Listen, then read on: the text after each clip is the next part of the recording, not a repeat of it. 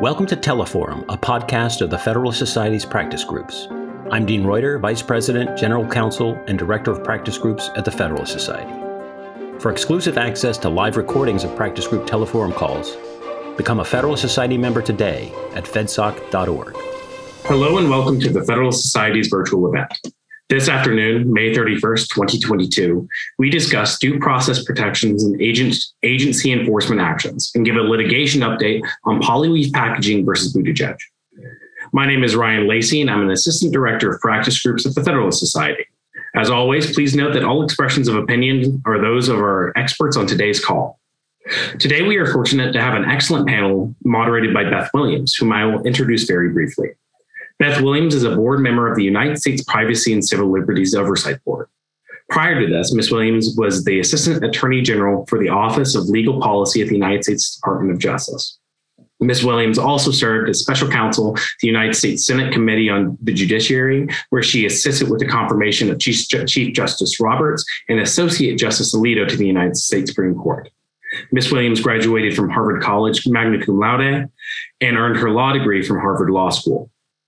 After our speakers give their remarks, we will turn to you, the audience, for questions.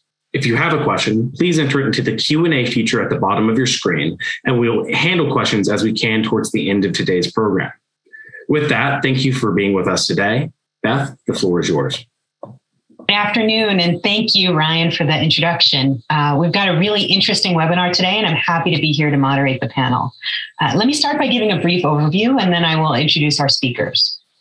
In February of 2019, then General Counsel of the Department of Transportation, Stephen Bradbury, issued a memo known as the eponymous Bradbury Memo that addressed concerns about civil enforcement abuse of the agency. Parts of the memo were subsequently made into binding Department of Transportation rules. DOT asserted that these rules were designed to protect the due process rights of those who were the subject of DOT enforcement actions, including a requirement that the agency disclose all exculpatory evidence to those targeted by civil enforcement and the prohibition of so called fishing expedition investigations without sufficient evidence to support a violation.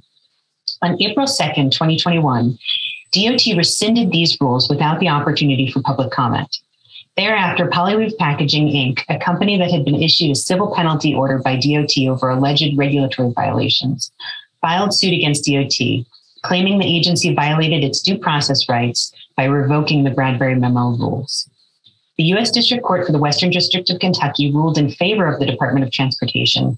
The case has been appealed to the Sixth Circuit Court of Appeals, and oral arguments were heard on May 5th, 2022. With that, I'd like to introduce our distinguished panelists.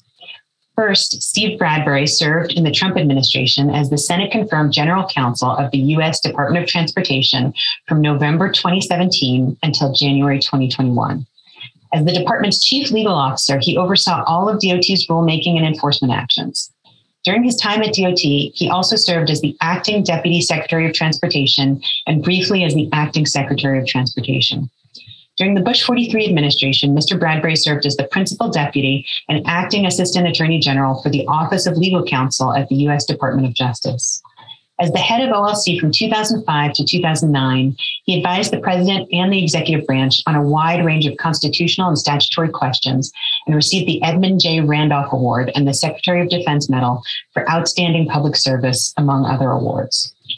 Aside from government service, Mr. Bradbury has been a litigation partner at Kirkland and Ellis LLP and at Dechert LLP in Washington, D.C., where his practice focused on regulatory enforcement and investigations, rulemaking and judicial review of agency actions, appellate cases, and antitrust matters.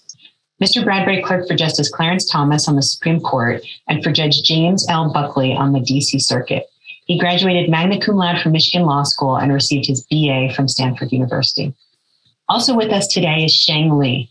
Sheng is litigation counsel for the New Civil Liberties Alliance and is representing the plaintiff Polyweave in the current litigation.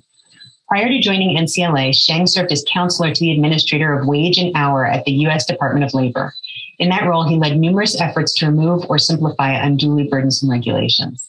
He has also worked in the private sector as a litigation associate at Belknap, Patterson, Belknap, Webb, and Tyler, and at Kirkland and Ellis. Sheng is a graduate of Johns Hopkins University and Yale Law School, where he was managing editor of the Yale Journal of International Law.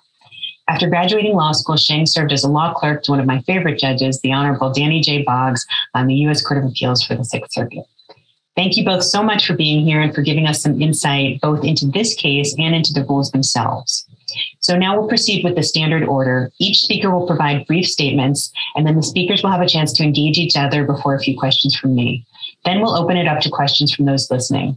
So please, as Ryan said, feel free to type your questions in the Q&A function, and we'll try to get to as many as we can. So with that, let me turn it over to Steve. Beth, thank you so much for that introduction. It's great to be here. I always love being on FedSoc uh, webinars. As Beth mentioned, I was general counsel of the Department of Transportation under Secretary Elaine Chao during the Trump administration. It was a great privilege of mine to serve in that capacity. Department of Transportation is one of the principal regulatory agencies of the federal government. It has responsibility, very broad responsibility over safety and consumer protection in a number of transportation sectors within the US economy. Uh, has a no- number of subcomponents uh, which have regulatory authority primarily over safety of different transportation modes or systems. And they have very broad authority to conduct investigations, issue rules, uh, bring enforcement actions. Um, they include uh, the Federal Railroad Administration over railroads, the Federal Aviation Administration over the aviation system, uh, Motor Carrier Safety Administration, which addresses the safety of trucking operations, National uh, Highway Traffic Safety Administration, which focuses on the safety of motor vehicles and motor vehicle equipment manufactured for sale in the US.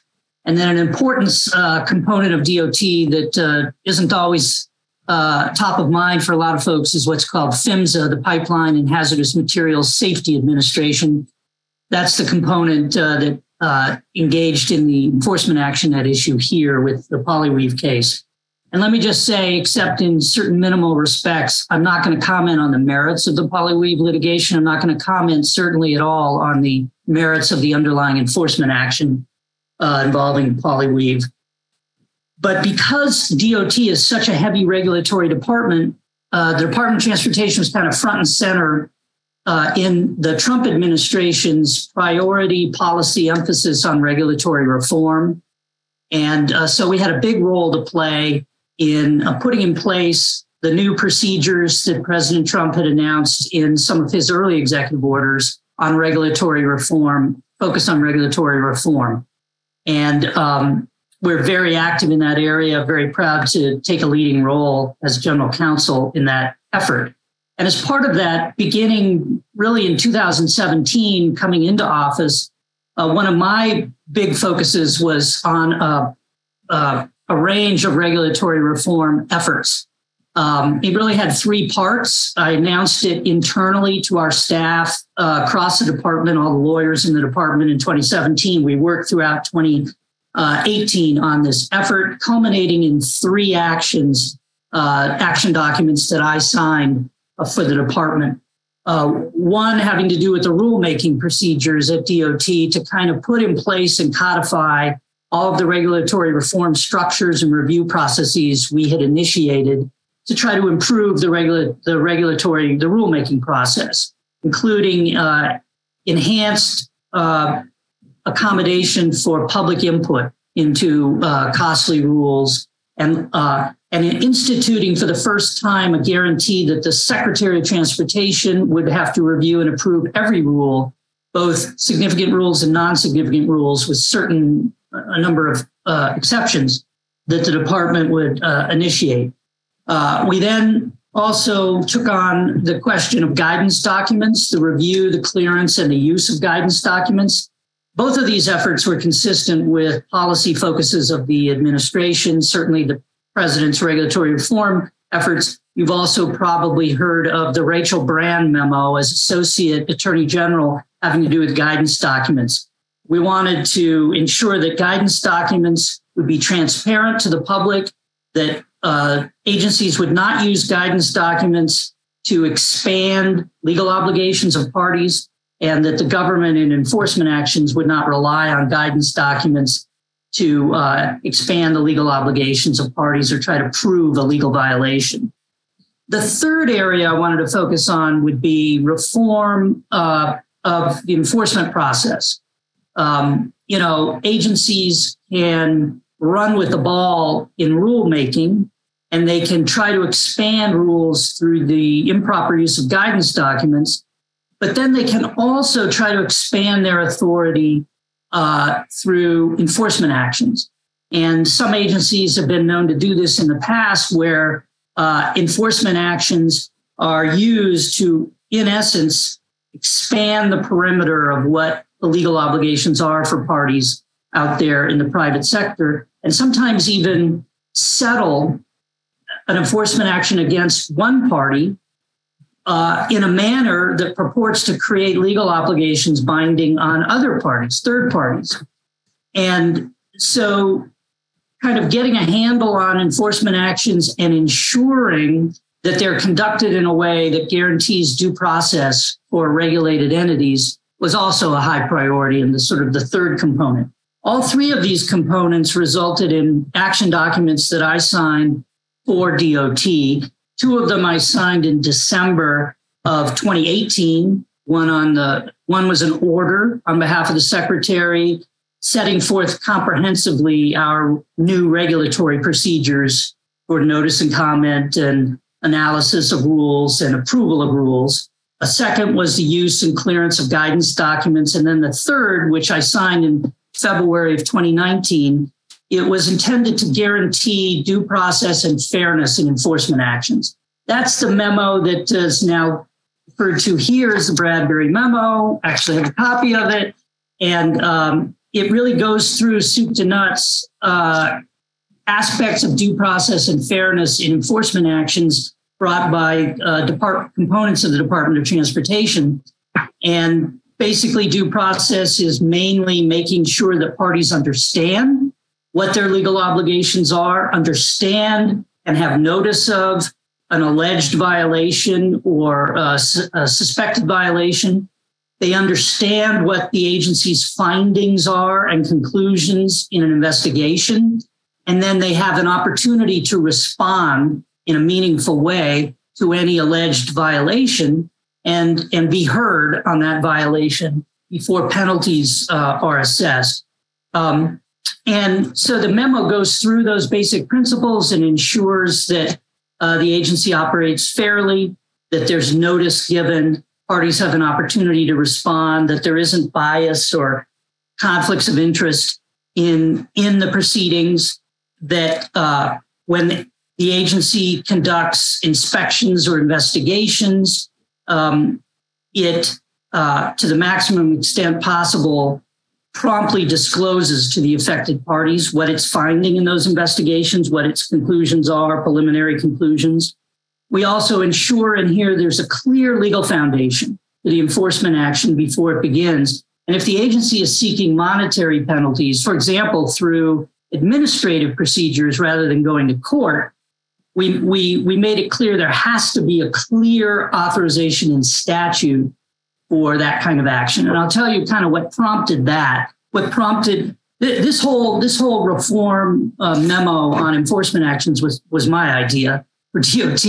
And what what really initially prompted it was hearing about something that occurred during the Obama administration, where NHTSA, National Highway Traffic Safety Administration, uh, published a notice of proposed rulemaking where it proposed to authorize itself, in effect, to bring uh, administrative enforcement actions for monetary penalty. And there's no grant of authority in NHTSA statute in, for NHTSA to do that. And they had proposed that rule in the Obama administration without review by the general counsel's office at DOT, without approval from the secretary. They didn't have those procedures in place at that time. NHTSA then with, withdrew that notice of proposed rulemaking. But later, the inspector general was reviewing the safety procedures of the components of DOT and had a draft uh, recommendation in his report that NHTSA should reinstitute that rulemaking. And it was uh, it was evidence of a bad safety culture at NHTSA that they had withdrawn that rule. And I had to go down and have a discussion with Cal, uh, the uh, he was actually very good inspector general, but I had to explain to him, look, as general counsel, uh, I would have to say NHTSA doesn't have this authority. It's not in their statute. If you make that recommendation, I'm going to have to disagree with you. So they pulled that rec- recommendation out of their uh, of their report. But this this incident prompted, in my mind, a need to make clear to all the components of DOT that you, you can't bring enforcement action, certainly for monetary penalties to administrative proceedings, without some clear uh, legal authority and statute. So we make that clear in, in the memo as well. Um, there are a number of other aspects uh, to it, uh, two that just two I want to highlight. One, we made it clear that agencies and enforcement actions are not to use doctrines of judicial deference like Chevron or Auer deference as an excuse or device to expand the bounds of the agency's authority.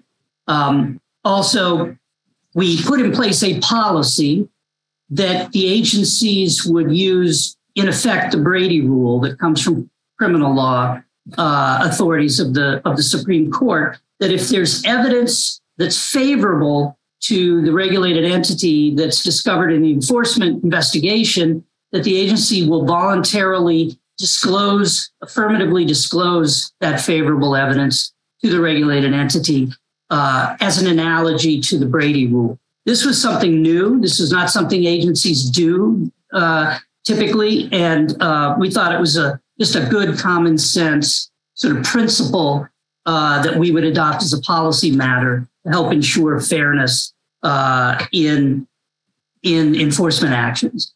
Um, and also, of course, we've made it clear that you're not going to use guidance documents as a basis for enforcement actions. Guidance documents are hortatory, they're recommendations, they're not uh, independent legal obligations. And then we've made it clear that you're not going to use settlements or consent orders to try to impose new regulatory obligations on third parties. Certain, certain actions would require the personal approval of the general counsel.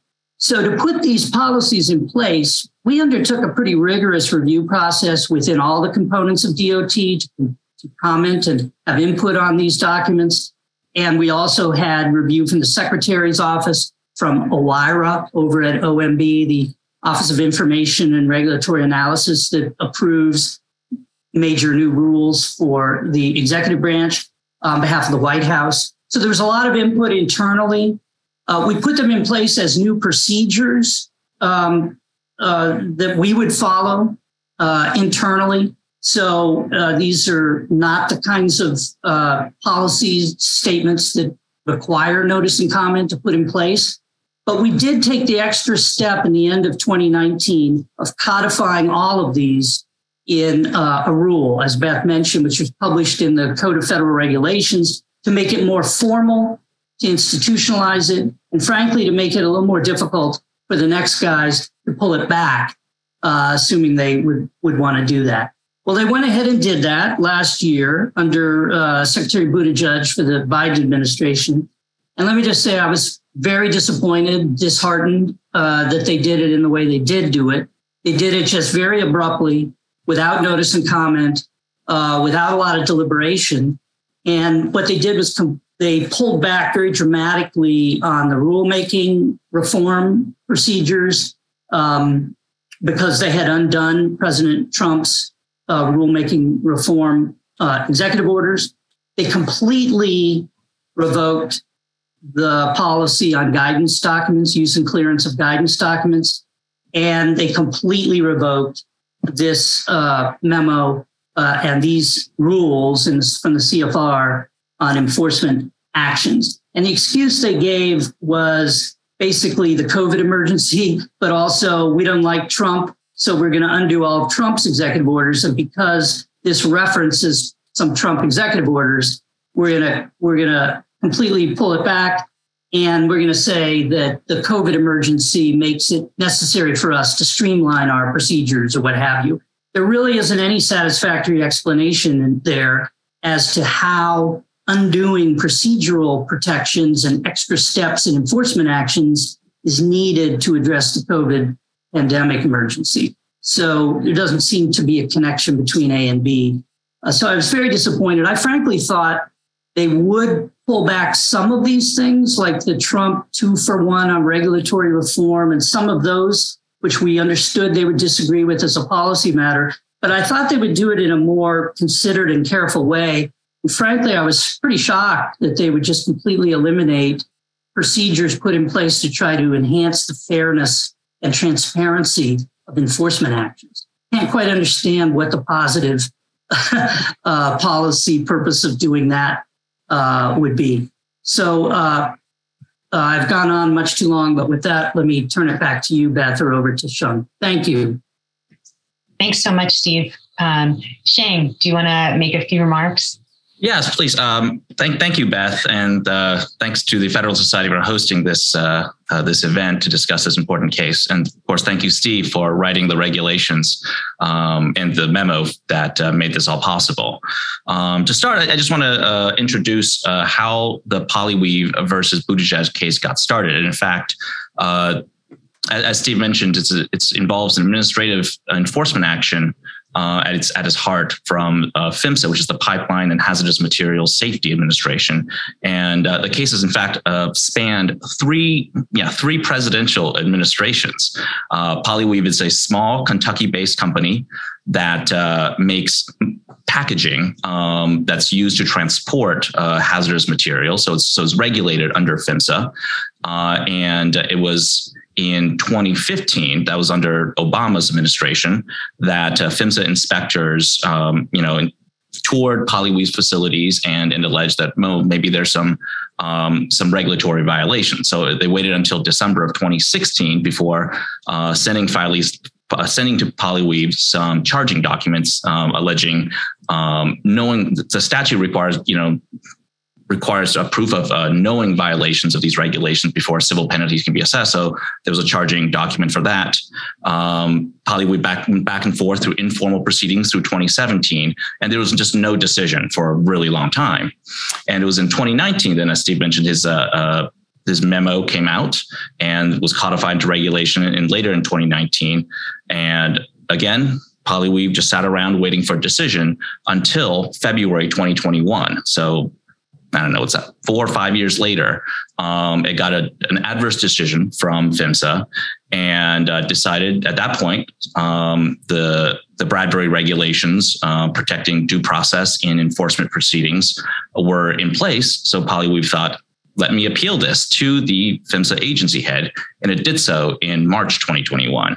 Just a few weeks later, the all those regulations uh, protecting due process were rescinded, um, and as Steve said, you know, without so much of an explanation. Um, and Polyweave was especially uh, interested in um, in uh, the, the right to discover exculpatory evidence in the agency's possession, and made that a center point of its um, its um, challenge, which was filed in district court in Western Kentucky. Um, it was so the the agency filed a, motion to dismiss, not surprisingly, but during the briefing period of that motion to dismiss, uh, Polyweave kept on asking the agency, "Hey, we think you have exculpatory evidence in your possession that you have not disclosed." And the agency, you know, in the middle of the briefing period, actually filed a notice to the district court saying, actually, we were mistaken. We did actually discover um, some exculpatory evidence that was never disclosed to Polyweave in that five year period when we were investigating and um, prosecuting Polyweave. Uh, and that exculpatory evidence came in two tranches. The first is a 600 some page draft inspection report um, that uh, that was that was never disclosed, and the second is a, a, a tranche um, included a couple of uh, inspection reports of customers who were using customers of Polyweave who are using Polyweave's products and shipping those products, and the inspection reports showed that uh, the customer's use of Polyweave's bags to ship hazardous material through commerce across state lines um, was not a violation of any law or regulation. And, and so Polyweave believes that, um, you know, that shows that, you know, if these guys' use of our bags, you know, didn't violate any laws, how could our uh, sale of bags violate any laws? Um, so based on that, um, you know, Polyweave is, uh, was alleging it was uh, forced to undergo an administrative proceeding where the due process rights it believed it had when it filed its appeal were uh, rescinded. Um, the so this this raised a couple of interesting issues. So one of them is actually uh, closely related to something the Supreme Court granted cert on recently, and that is because the uh, there's a statute that requires all final agency actions, um, enforcement actions, to be directly reviewed by the Court of Appeals. Uh, and there's a question of whether Polyweave could have you know filed in the district court before the final enforcement action was uh, was concluded uh, essentially a collateral attack on on the enforcement proceeding based on Weave's allegation that I was injured by being forced to undergo that. And the Supreme Court actually granted um, cert in a couple of cases, including one of NCLA's cases um, just a few weeks ago on, on, this kind of interesting question, which is sort of beside the point a little bit. Um, but ultimately, the district court agreed with us and, and on that point and said uh, the district court was the proper place to file this uh, this challenge against the rescission of Steve's regulations. But the district court disagreed with us that we suffered um, an injury um, and and held that uh, a couple things that uh, that uh, it wasn't clear that the documents that the agency um, was withholding or were belatedly turned over were exculpatory uh, in any meaningful manner. Uh, we disagree with that and appealed to the Sixth Circuit, arguing that you know at least at the motion to dismiss stage, we're entitled to a favorable factual inference. Um, the district court also said, well, maybe this thing, you know, there's no injury at all because all the documents, um, all, you know, these documents have been turned over. Um, we again appealed that issue as well to the Sixth Circuit. Um, the district court also thought maybe it's not addressable, redressable because the um, uh, because you know poly I'm sorry the agency did not give these documents to um, to Polyweave, even when uh, between 2019 and 2021, when the uh, rights uh, were in place uh, under Steve's regulations. Um, and, and finally, the the uh, I'm not going through all the issues, but these are kind of the highlights of the district court's decision. Finally, district court said, you know, um, even even if Polyweave were injured, um, the agency was well within its rights to uh, rescind these regulations because the, the these enforcement regulations are completely committed to agency discretion and not reviewable um, by any court. Um, and uh, and based and of course we we appealed that to the Sixth Circuit as well. So that district court decision was um, in September 20. Uh, we filed a notice of appeal in October. Uh, an interesting twist to this case is that uh, within a few weeks of our um, notice of appeal to the Sixth Circuit, the uh, PHMSA, the agency, uh, issued a final uh, enforcement order against Polyweave in that case, uh, in the underlying administrative case, um, you know, fining Polyweave for the alleged uh, regulatory violations. Um, it was interesting because uh, at the time, there was no PHMSA administrator, and a final agency order is generally supposed to come from an agency administrator. Uh, what this allowed, this final agency order allowed us to actually file a second uh, case against Polyweave, a second challenge that uh, under that direct review statute I talked about earlier for direct review of final agency orders. Uh, and we raised a number of arguments in that second um, challenge, which is, goes directly to the Sixth Circuit as a petition for review of agencies uh, action. Uh, there, we we filed. You know, our, our challenge was we filed different. We asserted different arguments from the rescission of of, uh, of these uh, due process rights, um, including um, the fact that the final agency order was was uh, issued by a career civil servant rather than um, someone accountable to the president, and um, that uh, the just a general um, challenge against the adjudication, internal adjudication process in the agency for not providing things like jury rights, um, which the Fifth Circuit recently recognized as uh, as constitutional required a few weeks ago in uh, Jarkesy v. SEC. Uh, so interestingly, we had these two kind of parallel cases um, under coming from you know the same two parties and uh, based on uh, you know substantially similar, you know, facts in, in the underlying adjudication.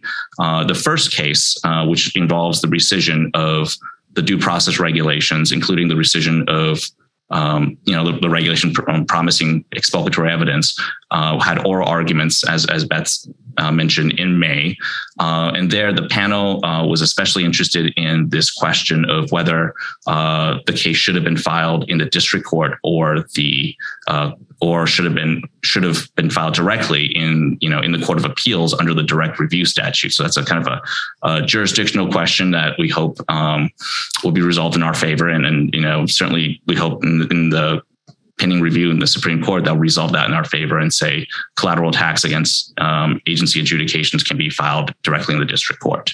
Um, so that's that's sort of the background of where the case is. Um, you know, obviously, I, I, don't want to get into kind of strategy of how things will go moving forward, um, but happy to you know discuss um, what, what has happened in the past. Great. Thank you so much to both of you. So I want to just give you a moment um, if you want to uh, ask questions to, to each other. I know uh, when you're doing a litigation, it's always um, exciting to be able to speak with the author of the regs and the memo. Um, so do you, do you have any questions for each other? Uh, yes, uh, if you don't mind, Steve. Um, I uh, so one one issue that arose in the Polyweave litigation is that in the memo and in the December 2019 regulation, uh, there was some boilerplate language at the very end uh, saying, you know, hey, don't rely on any of this. None of this is is enforceable. Uh, do you have a sense of, um, you know, what the intent of that language was designed to uh, designed to do? Um, why was it included? Yeah, it is boilerplate language that you see in executive orders, for example. Um, and when we put in place the internal procedures as a policy matter, this was intended to, uh, certainly, I would intend to enforce it as general counsel on all the attorneys uh, in the Department of Transportation. Um, but it was not intended to create new rights that could be enforced in court by parties.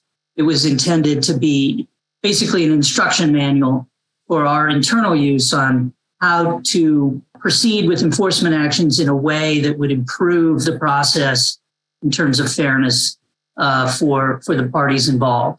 Um, and we included the same in the Code of Federal Regulations uh, because, again, we did this without notice and comment because these are internal procedures binding on the department internally. But I recognize that there's a question about uh, whether that is truly the way a court uh, in a particular dispute or case involving a private party with property rights or liberty interests uh, would uh, address that question. And so um, I, I, readily acknowledge that once we publish it in the Code of Federal Regulations, there's at least a stronger question there as to how a, a court might interpret that and apply it. Um, I uh, I noticed in reading the district court's opinion that it was not, at least not a significant focus of the district court's uh, discussion. And um, I gather that's because the court was, first of all, the court was addressing standing uh, and, and, sort of threshold questions of entitlement to an injunction and, and standing. Um, but um, when a party like Polyweave is claiming a loss of due process rights, there's a there's a question there about you know what is the actual impact, what what what has been done uh, to take something away, and was a was a process followed that uh, created a an injury, um, and uh, court's going to address that. I think as a straight up matter. Um, there's one thing I don't have a question for Sheng, but I do have one additional just brief point I wanted to make, Beth. If that's sure, sure. briefly. Um, and this goes again to the reasons given by the by Secretary Buttigieg and the Biden administration for uh, just completely taking away this these policies, these uh, enhanced protections that we had put in place for enforcement actions. And that's this notion that in some respect they were prompted by executive orders from the president. And as I tried to explain, with this enfor- these enforcement action policies, really was not the case. Um, this really originated internally at DOT um, in our office. Um, certainly, uh, due process and enforcement actions was a priority for Don McGahn, the president's White House counsel in the early part of the Trump administration. Um, but there was no directive, there was no mandate directly from the president as to putting in place these these protections. Now, in October of 2019, before we published our final rule in the Code of Federal Regulations codifying uh, this policy, President did issue an executive order on enhanced, enhan- you know, ensuring due process and enforcement actions. Frankly, I think a lot of that was prompted really by what we had done at DOT, and some other agencies were moving in this direction as well. Um, and you'll see from the memo I signed in February 2019 to uh, part five or part D, I can't remember what it is, part five, I think, of the of the uh, codified regulations that we published in December. There are very few changes. There are only a couple of marginal additions having to do with encouraging cooperative sharing of information with private the private industry and private parties in enforcement actions and also ensuring compliance with the small business regulatory protection provisions of federal law. Those those really as i recall are the only two aspects of the final rule on enforcement actions that we added you know in response to that october 2019 executive order from the president. So it, it truly is disingenuous to say well we don't like the president's executive order and President Biden has ordered us to remove all uh, procedures, policies, and regulations that were done in response to to those executive orders. When that's not the case with with this enforcement action, uh, you know, ref, uh, uh due fairness, uh, due process policy. So, um, just especially disappointed that they, you know, used used the cover of getting rid of the, the evil Trump executive orders as an excuse for getting rid of this uh, this policy. Sorry, I'm glad you said that, Steve, because one of the issues in, in litigation is is uh, um, whether the rescission was arbitrary and capricious. And one of the defenses the government raised was, "Hey, we have executive orders backing it. Is are the reason for why we're doing this." I was glad to hear uh, straight from the horse's mouth that in fact the executive orders were not the the primary motivation for this uh, for this regulation, which is an argument we made, but we didn't you know we didn't talk to you at that point. Um, the in, in, any event, um, I think. Um, the case law is pretty clear that executive orders by themselves uh, don't justify um, issuing, removing, revoking, revising regulations. Otherwise, um, you know, otherwise an agency can just bypass um, arbitrary and capricious requirements by getting the White House to file to to you know write an executive order saying regulate in this way. Um, but but speaking to the reasons given to um, uh, to rescind the regulations, uh, the due process regulations. Um, the the final rule issued in April 2021, uh, in addition to saying, "Oh, we need this for COVID," which I, I, get you, Steve. Like, I don't, I don't understand what that really means. I don't think that's a very good argument. Um, but they also said something like, "Hey, we think we can provide." Uh, adequate protection um, in through internal processes without these rules being codified. And in any event, uh, much of the due process protections guaranteed by the rules are already protected by, you know, by the Administration Administrative Procedure Act and the Constitution.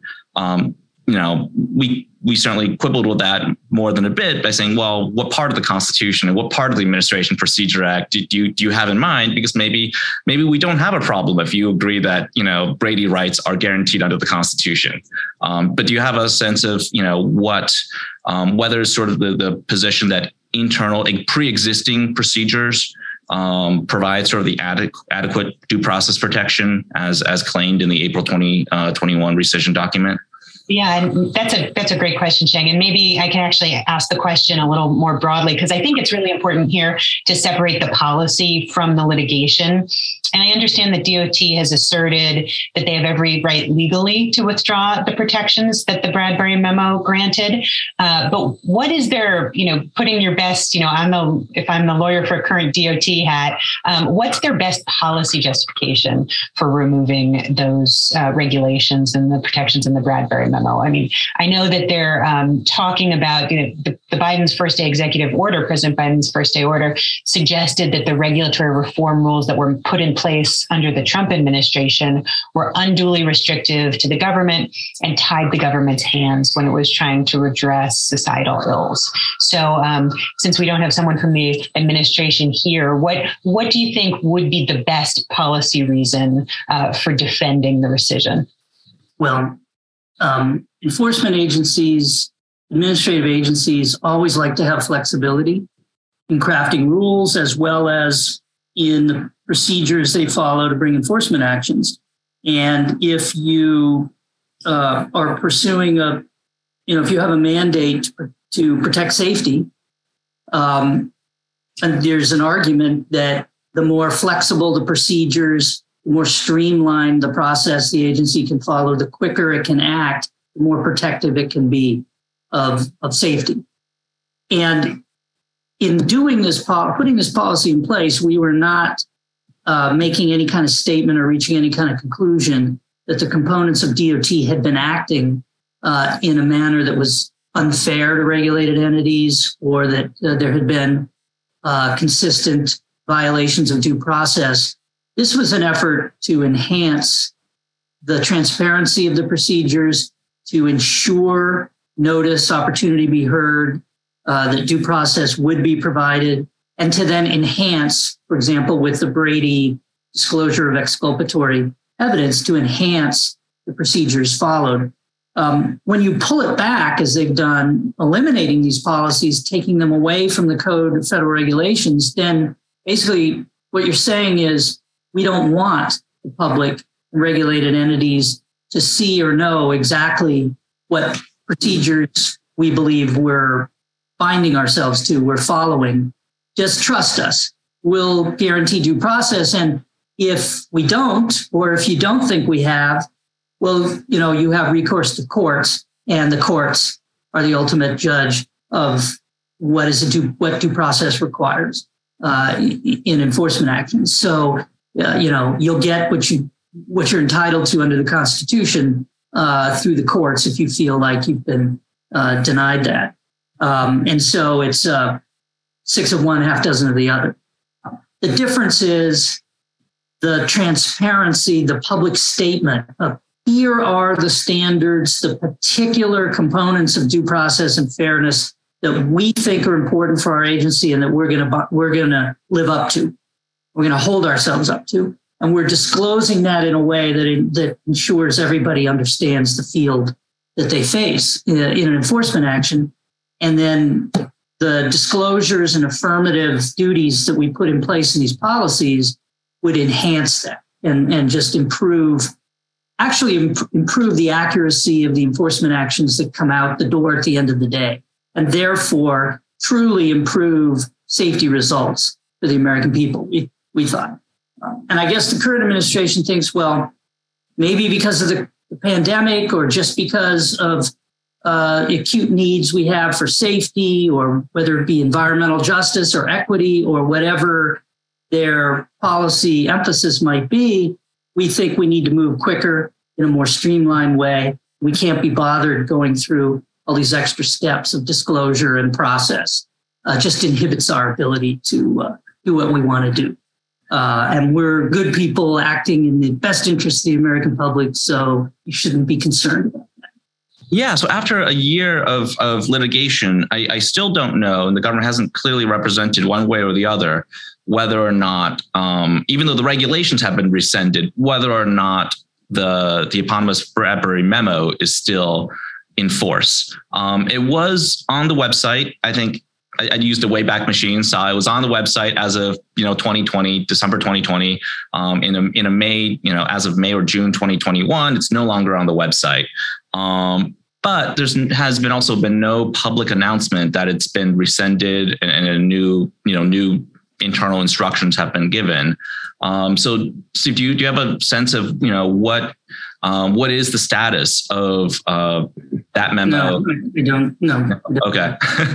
but generally, would would uh, you know would a, would a memorandum like that still be in force or in effect or, or guide decisions? Um, even after you know a regulation that that purports to implement it uh, get rescinded well i'm not sure uh, you know it, it, depends they could they could send a, an email out from the general counsel saying don't you know don't rely on that memo anymore uh, i don't know if that's if that's been done in some form it can uh, you know there are a lot of internal memos and policy statements that kind of gather dust on the shelf you know we did a big effort in our time at DOT to go through all of the internal orders at the department and cull out the ones that were moribund or obsolete.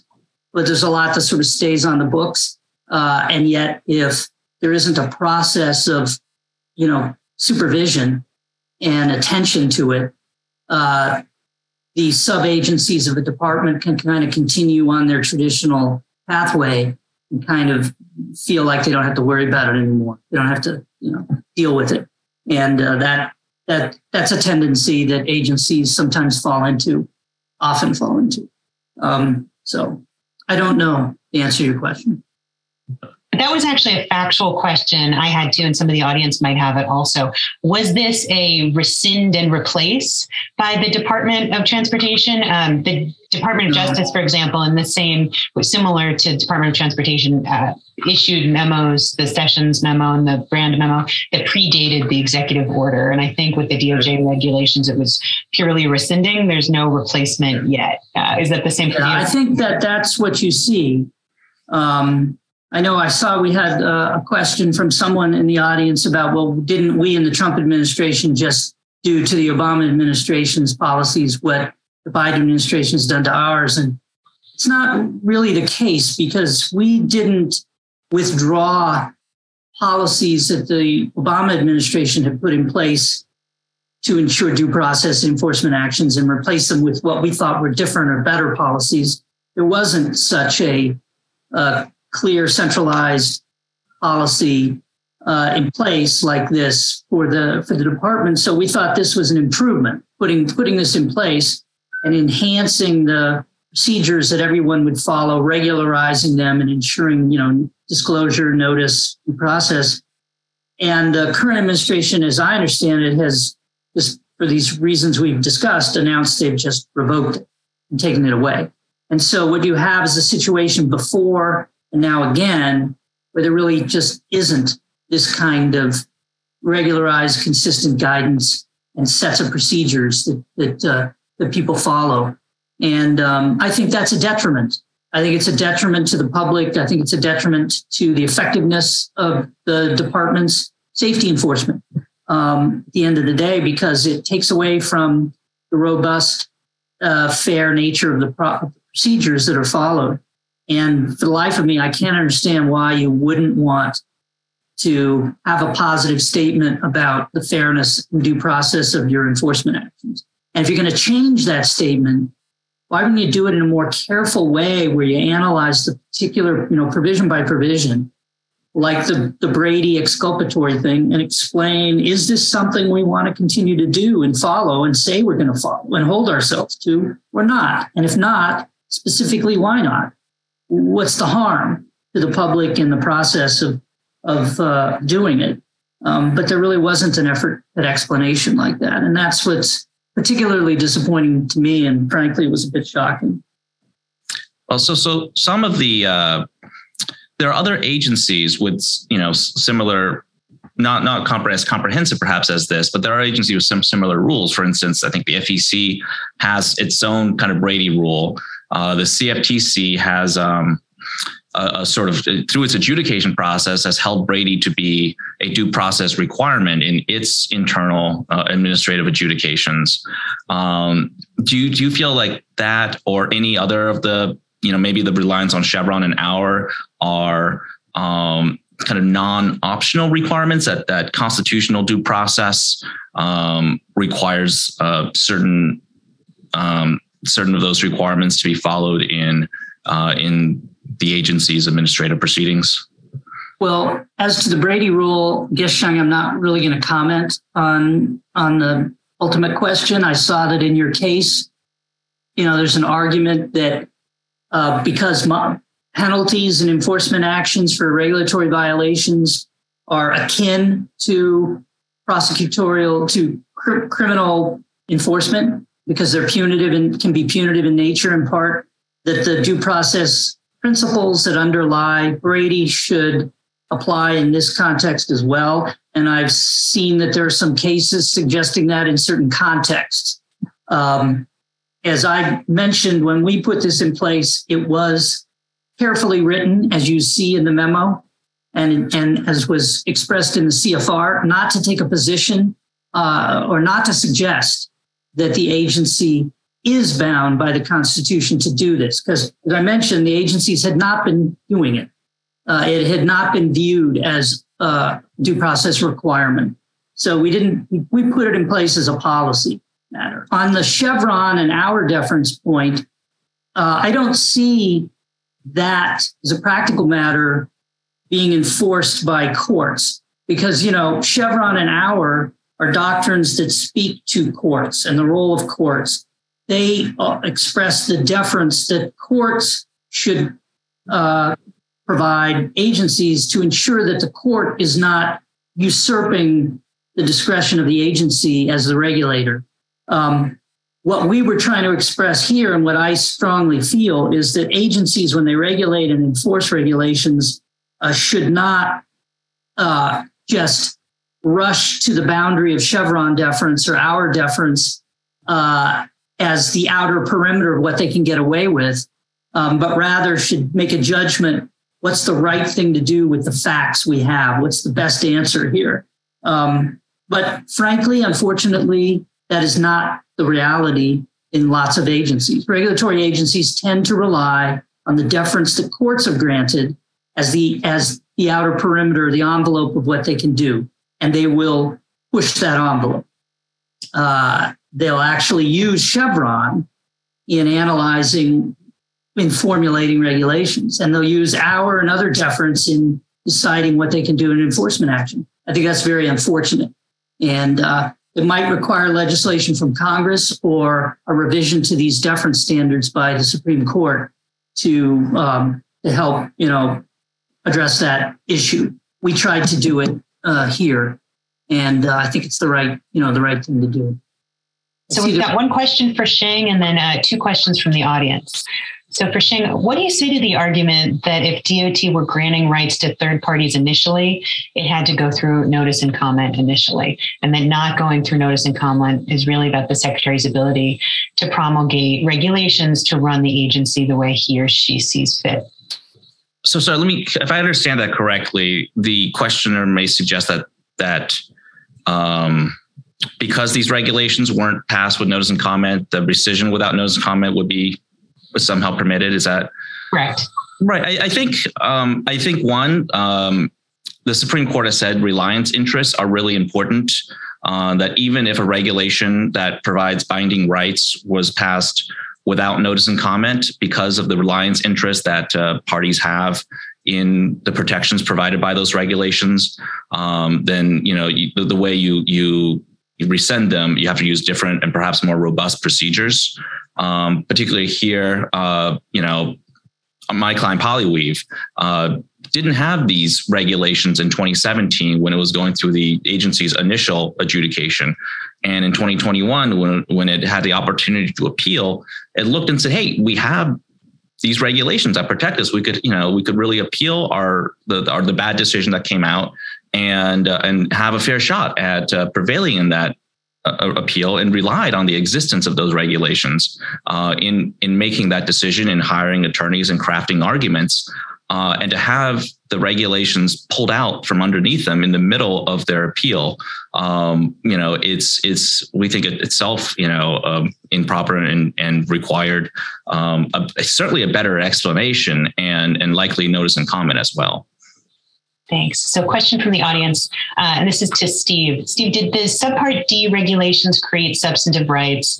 If not, can't all regulations be protected from review simply by including the boilerplate? Well, uh, I guess I'm not going to comment on the the ultimate question, which really is in effect the issue uh, in the Polyweave litigation. And this this kind of also goes. I see we have two questions or a combo question here: a comment and a question from Reggie Govan, who was the former chief counsel of the Federal Aviation Administration. Uh, and his first comment sort of goes to this question too that basically because these are internal procedures uh, that the agency can revoke them or rescind them at any time, even without giving a reason. Um, and I guess what I would say is um, without commenting on the ultimate question, that is the question that this litigation is raising, uh, and that is the the the that is to say, if you put regular uh, procedural enhancements in place for the purpose of trying to improve the fairness of the process, including the treatment of regulated entities, and if a regulated entity believes it's been harmed by the rescission of those enhanced procedures. then there's a question raised as to whether the agency must act reasonably and give reasons in taking them away versus putting them in place in the in the first place. Um, I'm not going to, you know, express a judgment on that ultimate question. Um, that's that's I guess at the merits of the case that Polyweave has brought. The district court did not reach the merits, except to say thought you didn't have a good chance of winning on that question. But Reggie also raises a, a second question about internal deliberations among inspectors and whether internal deliberations might constitute exculpatory evidence. And I, you know, again, um, I don't want to get into too much specifics, but we do make it clear in the memo that draft documents and deliberative process materials are not part of administrative record. Um, and if it's truly deliberative in terms of expressing recommendations as to how to approach something, it wouldn't be evidence. It wouldn't be it wouldn't be part of the record. However, if in uh, the process of different inspectors reviewing machinery or reviewing the practices of a regulated entity, there are factual statements made about the condition of something or actions that were taken. Um, it's quite possible that that factual information might constitute something that would, you know, fall within this policy of uh, of favorable to the entity that's being, you know, subject to the enforcement action and therefore subject to disclosure. Um, so I guess that's that's what I'll I'll say. That's great. Thank you. Sheng, did you have any comments on that question? Uh, no, I'm yeah.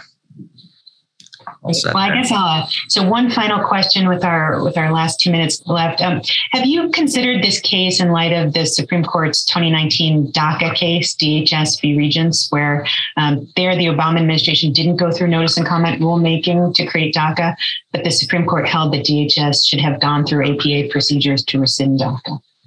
Yeah, we, we cite uh, the DACA case uh, quite a bit in our in our pleadings and our, our briefs.